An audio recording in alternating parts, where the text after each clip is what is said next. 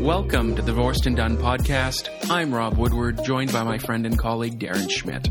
We're divorce lawyers focused on giving you the information necessary to move through the divorce process quickly and efficiently to maximize benefit to you and your family without financially or emotionally bankrupting yourselves. The information in this podcast is for informational purposes only. It is not legal advice or legal opinion of any kind. Enjoy the show.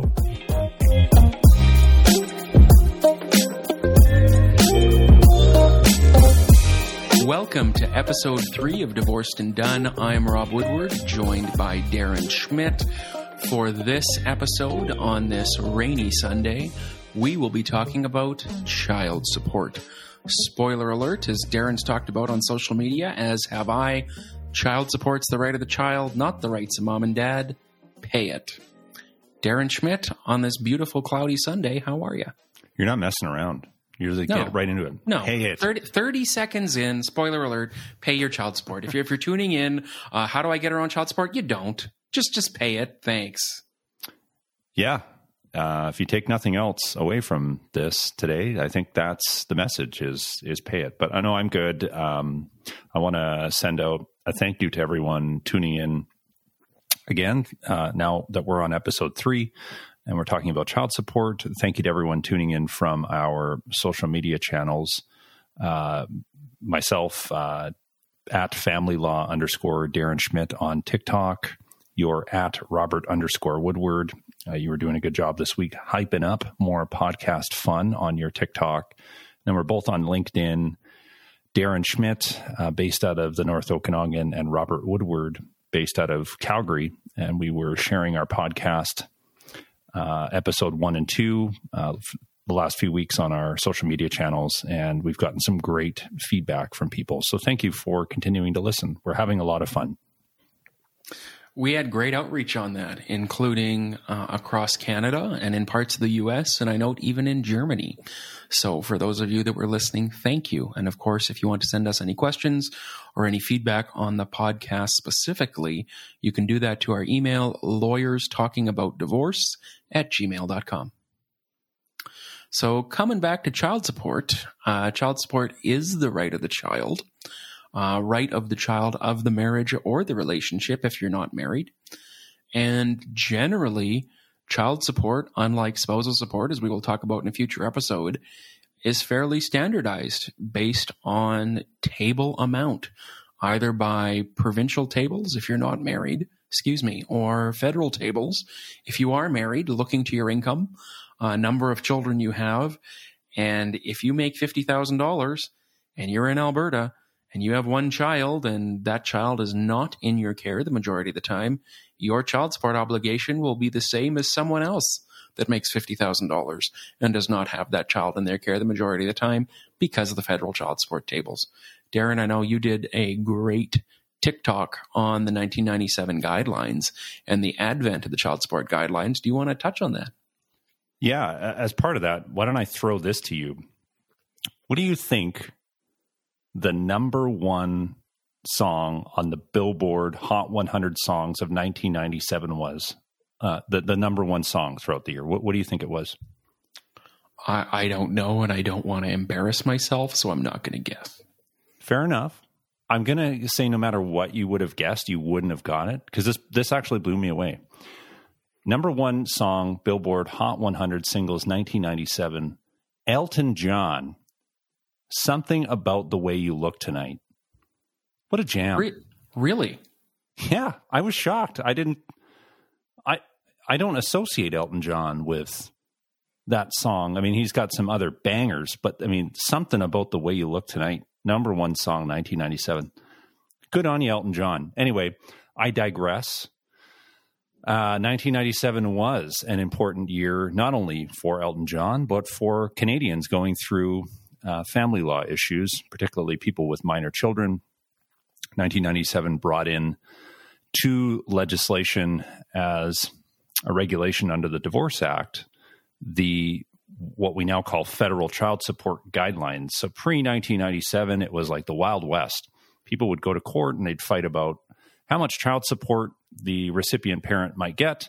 That was all standardized in 1997 with the advent of the guidelines themselves. So the guidelines were meant to standardize and bring in predictability respecting how much child support was to be paid in any given case based on the incomes of the parties.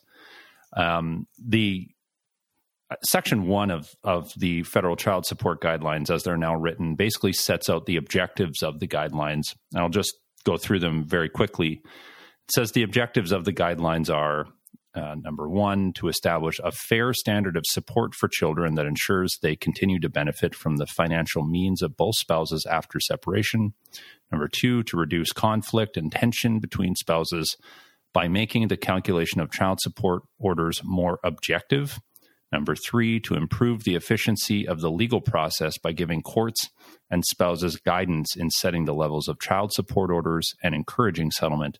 And finally, number four, to ensure consistent treatment of spouses and children who are in similar circumstances. So, to put those all together, the gist of this is to bring about predictability, bring about um, some uh, bring about a, a, way for people to stop focusing on how much child support is going to be paid and more on the other important issues in their family law matters. Um, and that certainly has been accomplished by the child support guidelines. Because, like you said right off the, the top, Rob, um, you just have to pay the child support, and what the guideline amount is, is basically what you're going to pay, subject to some very strict language in the child support guidelines, which almost never comes into play, which is undue hardship. I won't jump ahead to that. But basically, what the child support guidelines say you should be paying is what you're going to pay.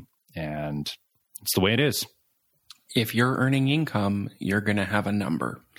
And whatever that income is, income is any money really you get um, in the year as reported on your income tax return. It'll give you a number. That's your number. Pay it inside of child support, there's really two main pieces we talk about.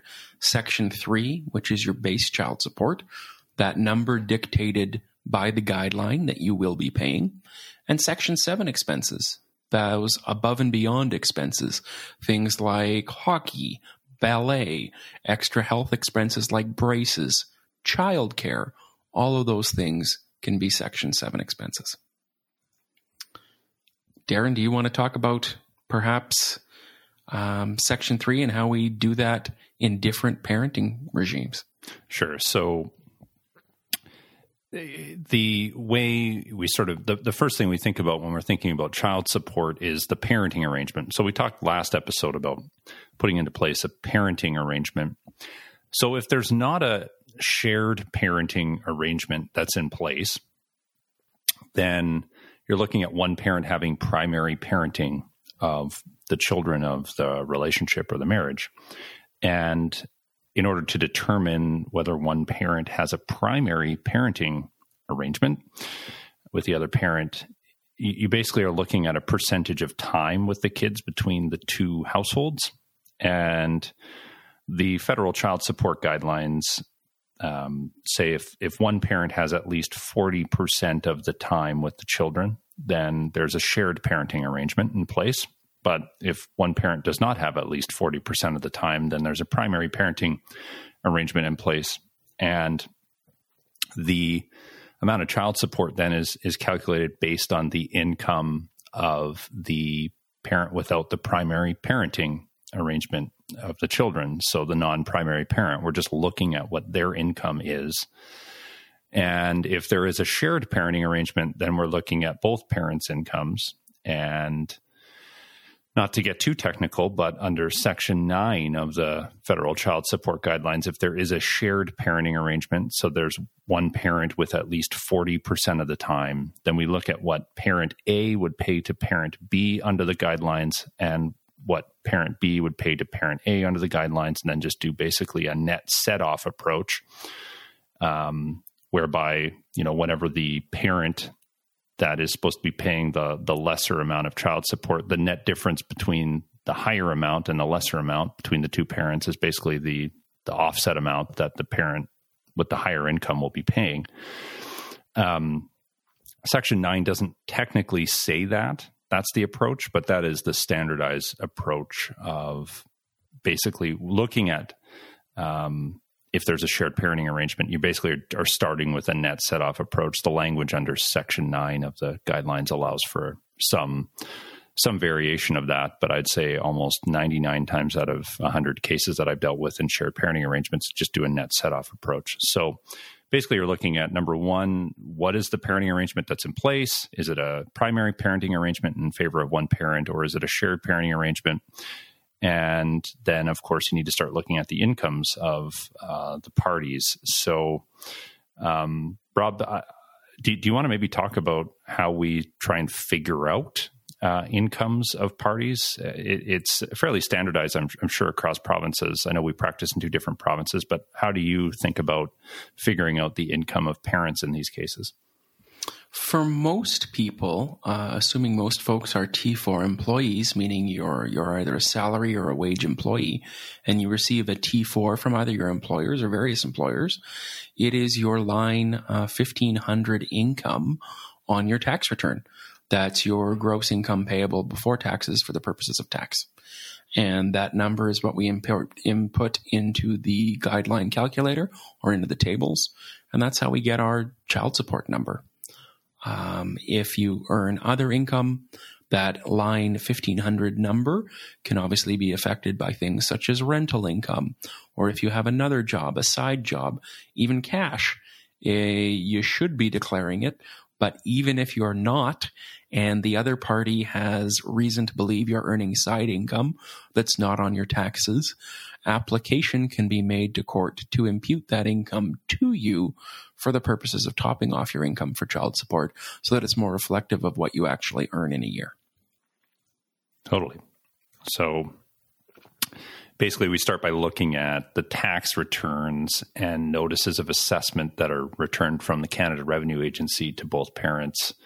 We typically look at them over a three year horizon. Um, as as you say, Rob, you can, if receiving child support, ask to impute income to the parent paying child support if you think that they're either intentionally underemployed or they're not reporting income, or they own a business and there's you know retained earnings left in the business that are not otherwise uh, used to pay that spouse in terms of income through dividends or through salary or other things, then you can you you would bear the onus to bring an application or, or something of that nature in a court wherever you are to have that parent's um, income imputed at a higher level for the purposes of child support.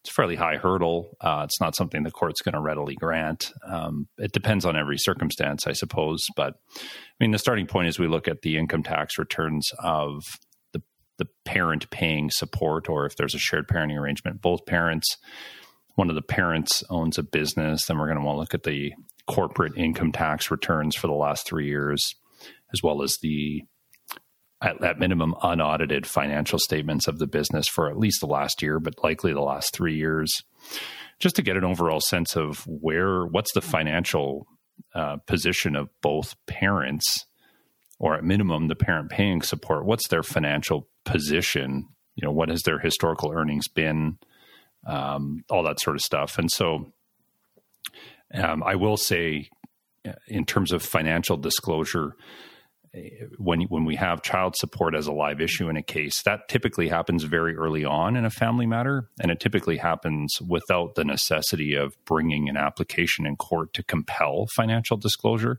Typically, the rules of court in whatever province you're in will just mandate that you have to provide that disclosure in a certain period of time.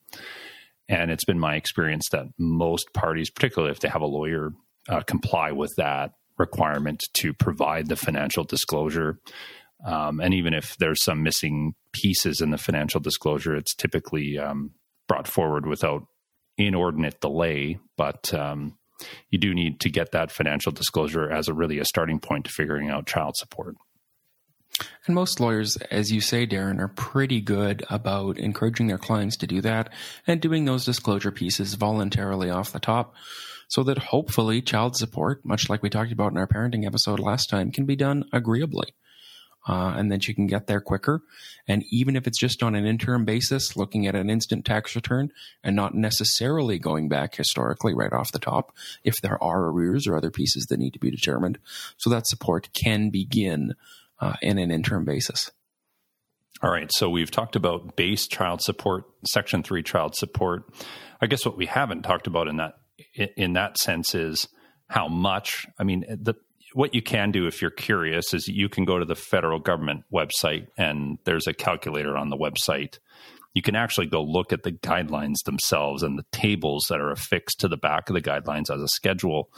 Um, but you can go to the federal government website, uh, uh just Google um, child support calculator, federal government of Canada, and the child first support search. table lookup. Yeah. Oh, okay, child support yep. table lookup, and you can you can play around with the uh, table amounts. They are different based on the province that the payor, the spouse paying child support, lives in.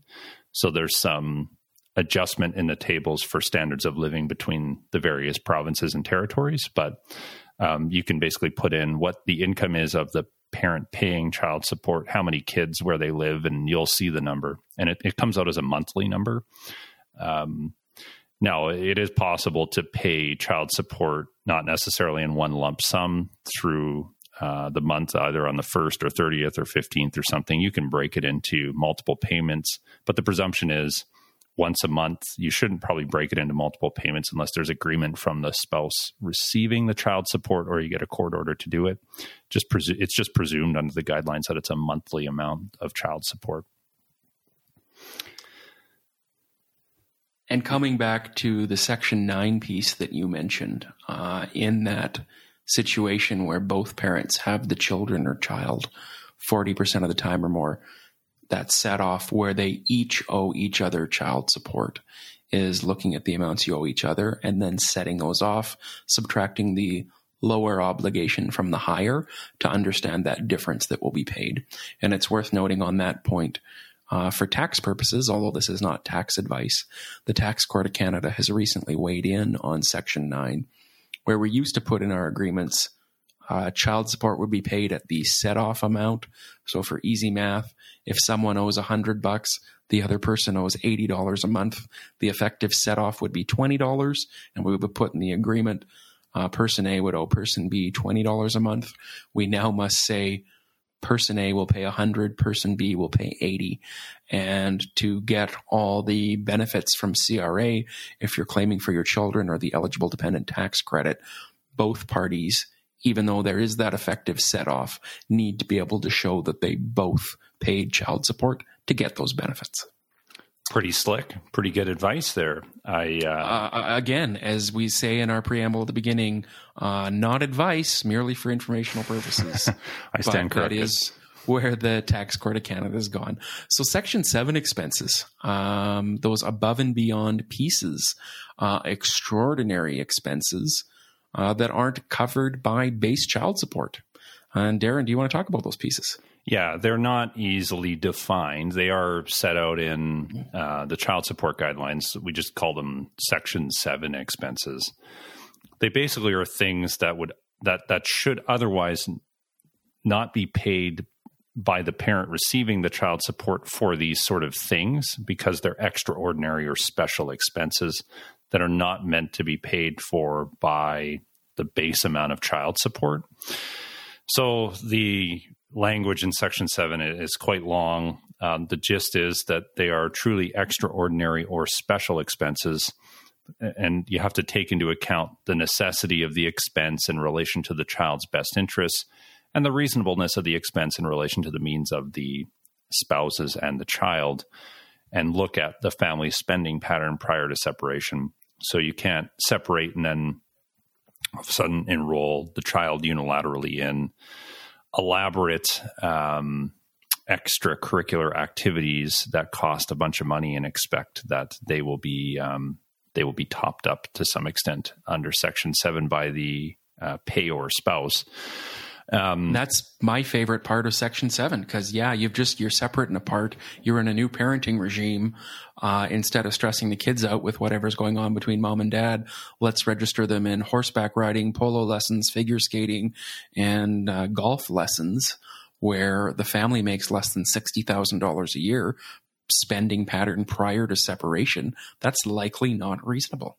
Yeah. And the, so on that point, the things you've enumerated there, we often get questions about as lawyers like, is this a Section 7 expense? If there's any question about it, I mean, the answer will come from a court or some third party making the decision on that point. But the like extracurricular component of Section 7 expense, uh, Section 7 expenses, those extracurricular expenses must truly be extraordinary. So the regular enrollment fee for soccer or uh, even hockey or, or things of that nature, my view is always it's not extraordinary until it's extraordinary. So the standard enrollment fees, I am of the view, are not true Section 7 expenses unless they're extraordinary expenses in relation to those extracurricular activities. But nonetheless, um, in terms of what, so what is a Section 7? They are enumerated at Section 7 of the Federal Child Support Guidelines. So they include things like child care expenses incurred as a result of the uh, custodial parent or primary parent's employment arrangements or their disability.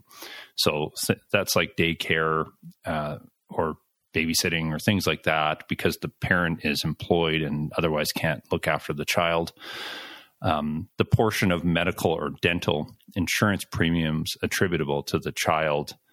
That's a sticky one. I rarely see that one um, raised. That literally means just the portion of the medical and dental insurance premiums paid by a parent that are for that child or children of the relationship. Because often that's covered through folks' employment, and they don't seek to generally recover on those pieces on a proportionate basis. Yeah, because they're paying perhaps 50% of some benefits plan or package. The employer is covering 50%, but the 50% that they're paying out of pocket not only covers the children, but it also may cover themselves. It may cover their ex spouse. It may cover their new spouse. There may be other people there.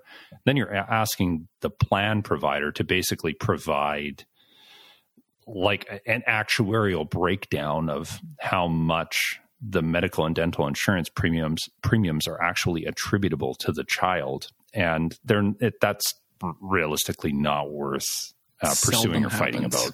Yeah, I've seen that once or twice, but as you say, it's not worth it. Yeah. Uh, Section 7s also include uh, health related expenses that in, exceed an insurance reimbursement by at least $100 annually, including orthodontics, counseling uh, through a professional counselor, um, and basically other health related matters that are not otherwise. Uh, that that are not otherwise covered by a benefits plan. So that's there's typically no fighting about that. If if a child needs orthodontics, the portion that is not covered by any benefits plan of both parents would then be uh, proper Section 7 expense. If both parents have benefits coverage, perhaps 100% of it's covered. So then it's not a Section 7 expense. Um, also includes things like glasses and contact lenses, prescription drugs, all the standard things that a child might need as they're growing up uh, and, and related to health matters. Uh, it also includes extraordinary expenses for primary or secondary schooling or for any other educational programs. Once again, the first word there is extraordinary expenses for primary or secondary school education, like school fees. The standard school fees would not otherwise be categorized, again, in my view, as a Section 7 expense. It's truly only those fees that, that are extraordinary. And Lastly, the one I haven't talked about is expenses for post secondary education. That one can be a little stickier, but um, because the child at that point would presumably be an adult, but may still be categorized as a child of the marriage under the Divorce Act because they're unable to remove themselves from the charge of one of the parents because they're going to school. Um, but basically, that captures the the gist of what are Section Seven expenses under Section 7 of the Child Support Guidelines, the um, payment of Section 7 expenses. Rob, uh, why don't you explain that uh, concept? Sure. And before jumping to that piece, I just want to hop on post secondary expenses just as a point in my practice. If you have really young children that aren't considering university for at least up to a decade or between six, seven to 10 years, my practice is to reserve that issue until the child uh, is considering going to post secondary because it's an, child becomes an adult at that point in time over 18 potentially not a child of the marriage or a child of the relationship until they're back in post secondary education. And there is case law that can suggest the child has an obligation to contribute to their um, post secondary education uh, as a part of that. I agree. And the the so people are curious about the case, you just Google something called Farden factors. If one of your if you've got a kid going to university, court's going to consider a whole bunch of stuff as to whether or not the expenses for post secondary schooling are an extraordinary expense, and um, they're going to consider the performance of the child in school. They're going to consider whether the, the child is actually working part time, working through the summer, and can offset those expenses. So there's a whole bunch of stuff a court's going to consider in that regard. But anyway, we digress. Rob, how about the uh, apportionment of Section 7 expenses? So the courts generally, when we do our uh, Section 7 expenses, if people are in a shared parenting regime, meaning equal or shared parenting, often will agree to share those expenses on an equal basis. Um, but otherwise, if incomes are not equal, and for the sake of easy math, they're apportioned based on the share of money available to the parties.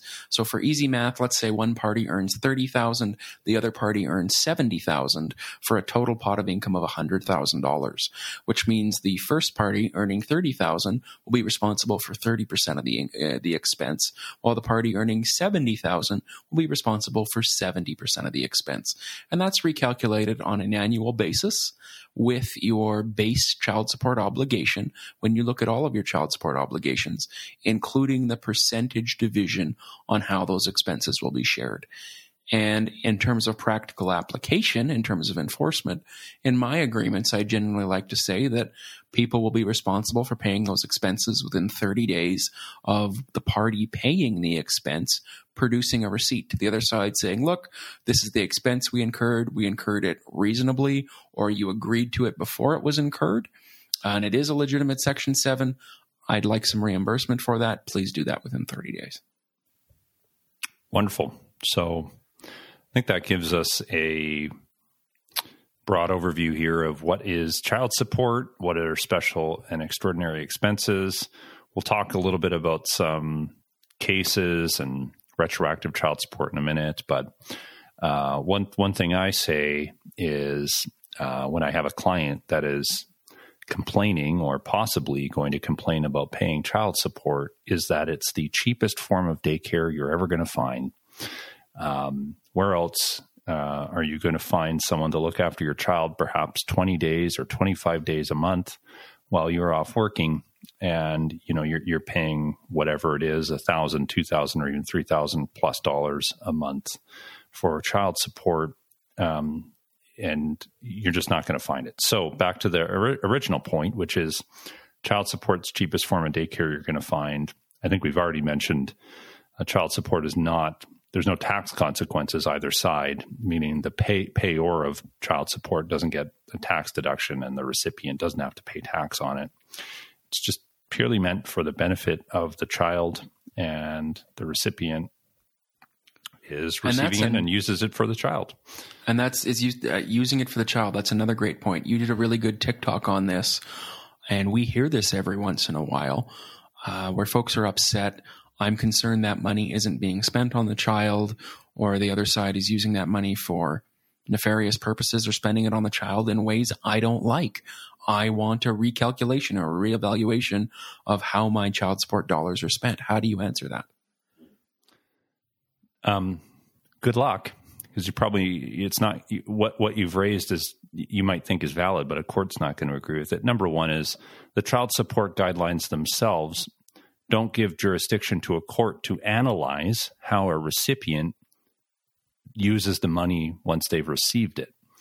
If you feel like your ex is misusing the money you're paying to them for child support, the answer isn't to ask a court to analyze what they are doing with the money or to ask that there be a trust imposed and a trustee oversee how that parent is paying or is is using the child support, excuse me, or the answer isn't trying to pay the child directly, say the child's, you know, 12 years old plus, just going to pay them the money.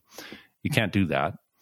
The the best you can do is go to court and say I, I have some concerns about the the parenting of my child and I'd like to change the parenting arrangement that's in place because I don't think um, the other parent has the child's best interests in mind. So I want to shift the parenting arrangement. That's the best you can hope for. Thank you. So jumping ahead, realizing we're coming up to about the 30 minute mark, I know we're going to talk about a little bit of case law. I don't know how much you want to go into that. I'm looking at one decision here that I wanted to talk about out of our Court of Appeal here in Alberta uh, before jumping into some listener questions, if that's reasonable for you. Do it. Do, do, do whatever you want to do. Talk about all the cases you want to talk about. Well, I just wanted to point at one case coming on the pieces that Darren and I have talked about. The notion of child support is the right of your child. It is a continuing obligation. You can't contract out of it, uh, and you can't make side deals. Uh, in a 2005 judgment, there was an order that dad was to pay child support uh, just over about $900 a month. After that judgment was entered and both parties had counsel, mom and dad had a side deal where he would pay less. And he didn't do this consistently, but never formally, the parties never formally changed the original order that had that original child support amount in place. So, despite that, the parties continue down the road. So life continues, parties carry on. And child turned 18 in one year, no longer a child of the marriage because the child wasn't going to school or doing something else uh, that the child would not be able to withdraw from the charge of their parents, so no longer subject to child support. And the maintenance enforcement program in Alberta closed their file and said, Dad, great, we're closing our file, not enforcing against you anymore. And Dad went on his way, took no steps to change the old child support order. Mom, a year or two later, re registered that child support order with the enforcement agency, which she was able to do, even though the child was over 18. And dad got a letter in the mail saying you owe about $50,000 in child support arrears, which was significant based on what wasn't paid uh, under that original child support order from their original divorce judgment. He fought it through our courts and into the Court of Appeal.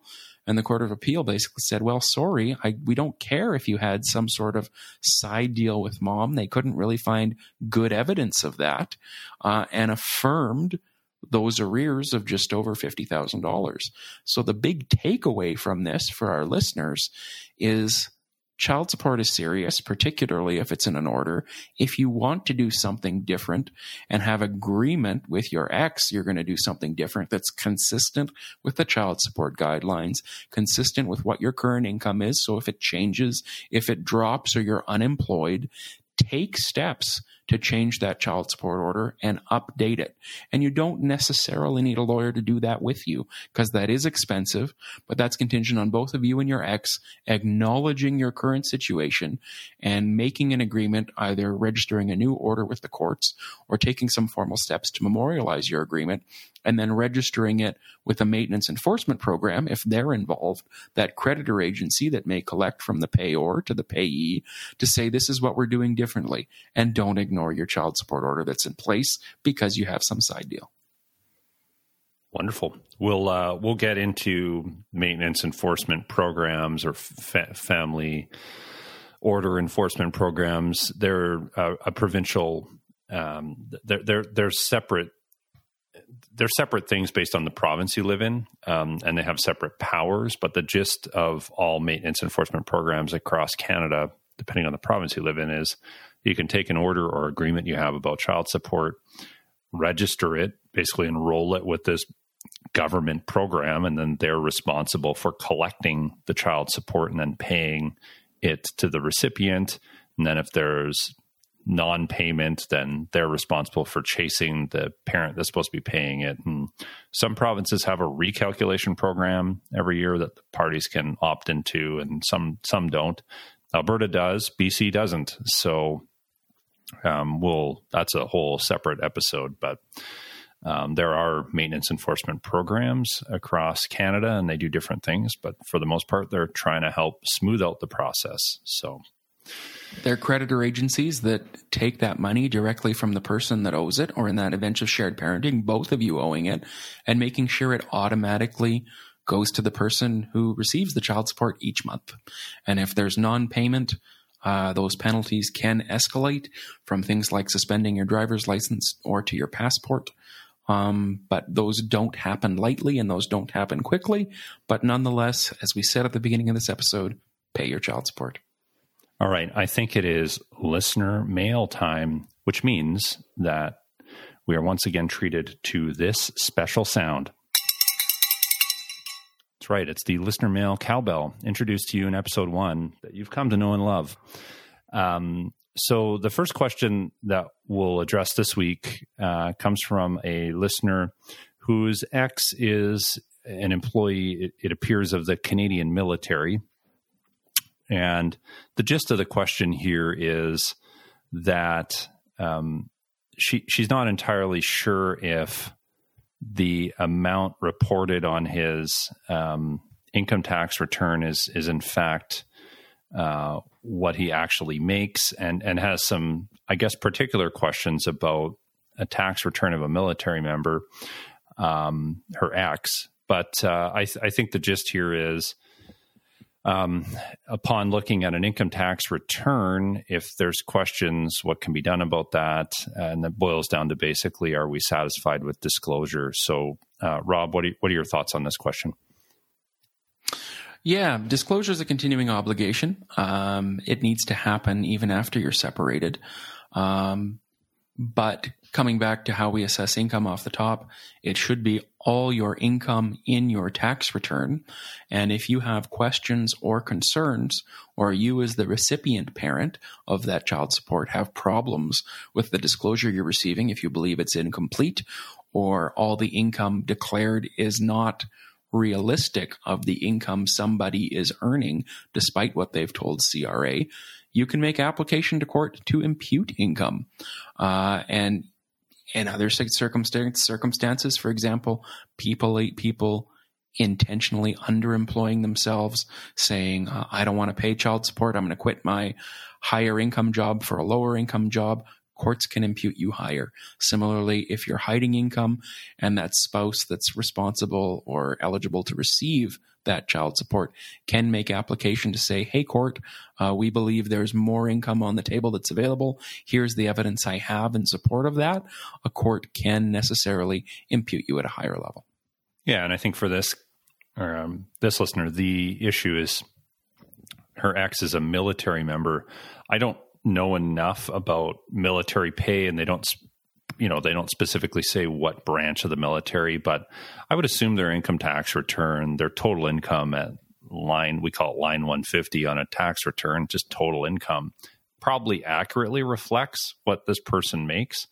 If they're getting other benefits or, or things of that nature that are not reported on a tax return I, would be surprised but um, the starting point is looking at what the total income is on a tax return and that basically is the presumption of what that person should be using as their income for the purpose of child support as um, basically as a starting point. So um, I don't think it matters where someone is employed. If they're employed and they're receiving a T4 every year, look at what their total income is and say that's their income for the purpose of child support. And then, of course, as you said, Rob, you can ask to stray from that either as the person receiving child support if you think they're underemployed or not reporting some things on their tax return, or if you're paying child support, you can say, you know, I don't think my tax return accurately flex, or I'm asking for a different amount. That's a little more rare, but. Um, yeah. So the second question we have is uh, very straightforward. How soon after separation can I receive child support? Do we need to be divorced first? Rob? Absolutely not. You do not need to be divorced. Uh, once you've come to that moment where you're separate and apart, and assuming you're no longer living in the same house, uh, in different places, child support is owing.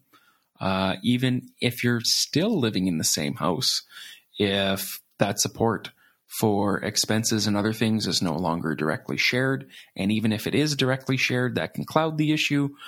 um, I won't go off on a tangent, basically to say once you've separated, if there are children, child support is owing. Darren? Yeah, yeah, yeah, for, for sure, 100%. So child support is the right of a child. It arises at this, you know, it arises at the moment that the that their parents separate. So, I mean, the the, the rough and tumble way I look at this is, um, if you separate sort of the, the first part of a month, I would say child support payable to the first of that month ongoing. If you separate in the latter part of a month, then child support would commence the first day of the month following thereafter. It's not uncommon for child support to not be paid for some months after separation, um, but it's appropriate for child support to commence at separation to some extent uh, and and as quickly as possible after separation. Um, what I've just described now is sort of a personal preference. I've never got sort of pushback from a court when trying that approach or using that approach, but um, you, you, know you can go back retroactively for child support if it hasn't been paid for a few months. We'll talk in a future episode, I'm sure, about you know how far back you can go retroactively for child support, but it arises at the moment of separation and um, is is due and owing thereafter. So until the child is no longer a child of the marriage. So you don't have to wait till you get divorced. And it's it is an independent obligation that arises immediately upon separation of the parents. Wonderful. Were those our questions for today? They are, and I think that that uh, I think that that marks our third episode on divorced and done, which is great. Well, fantastic. Thank you for being with us one more time. Again, if you do want to send us any questions or engage with us, send us any feedback, lawyers talking about divorce at gmail.com. I'm Rob Woodward, joined by Darren Schmidt. Thank you for being with us.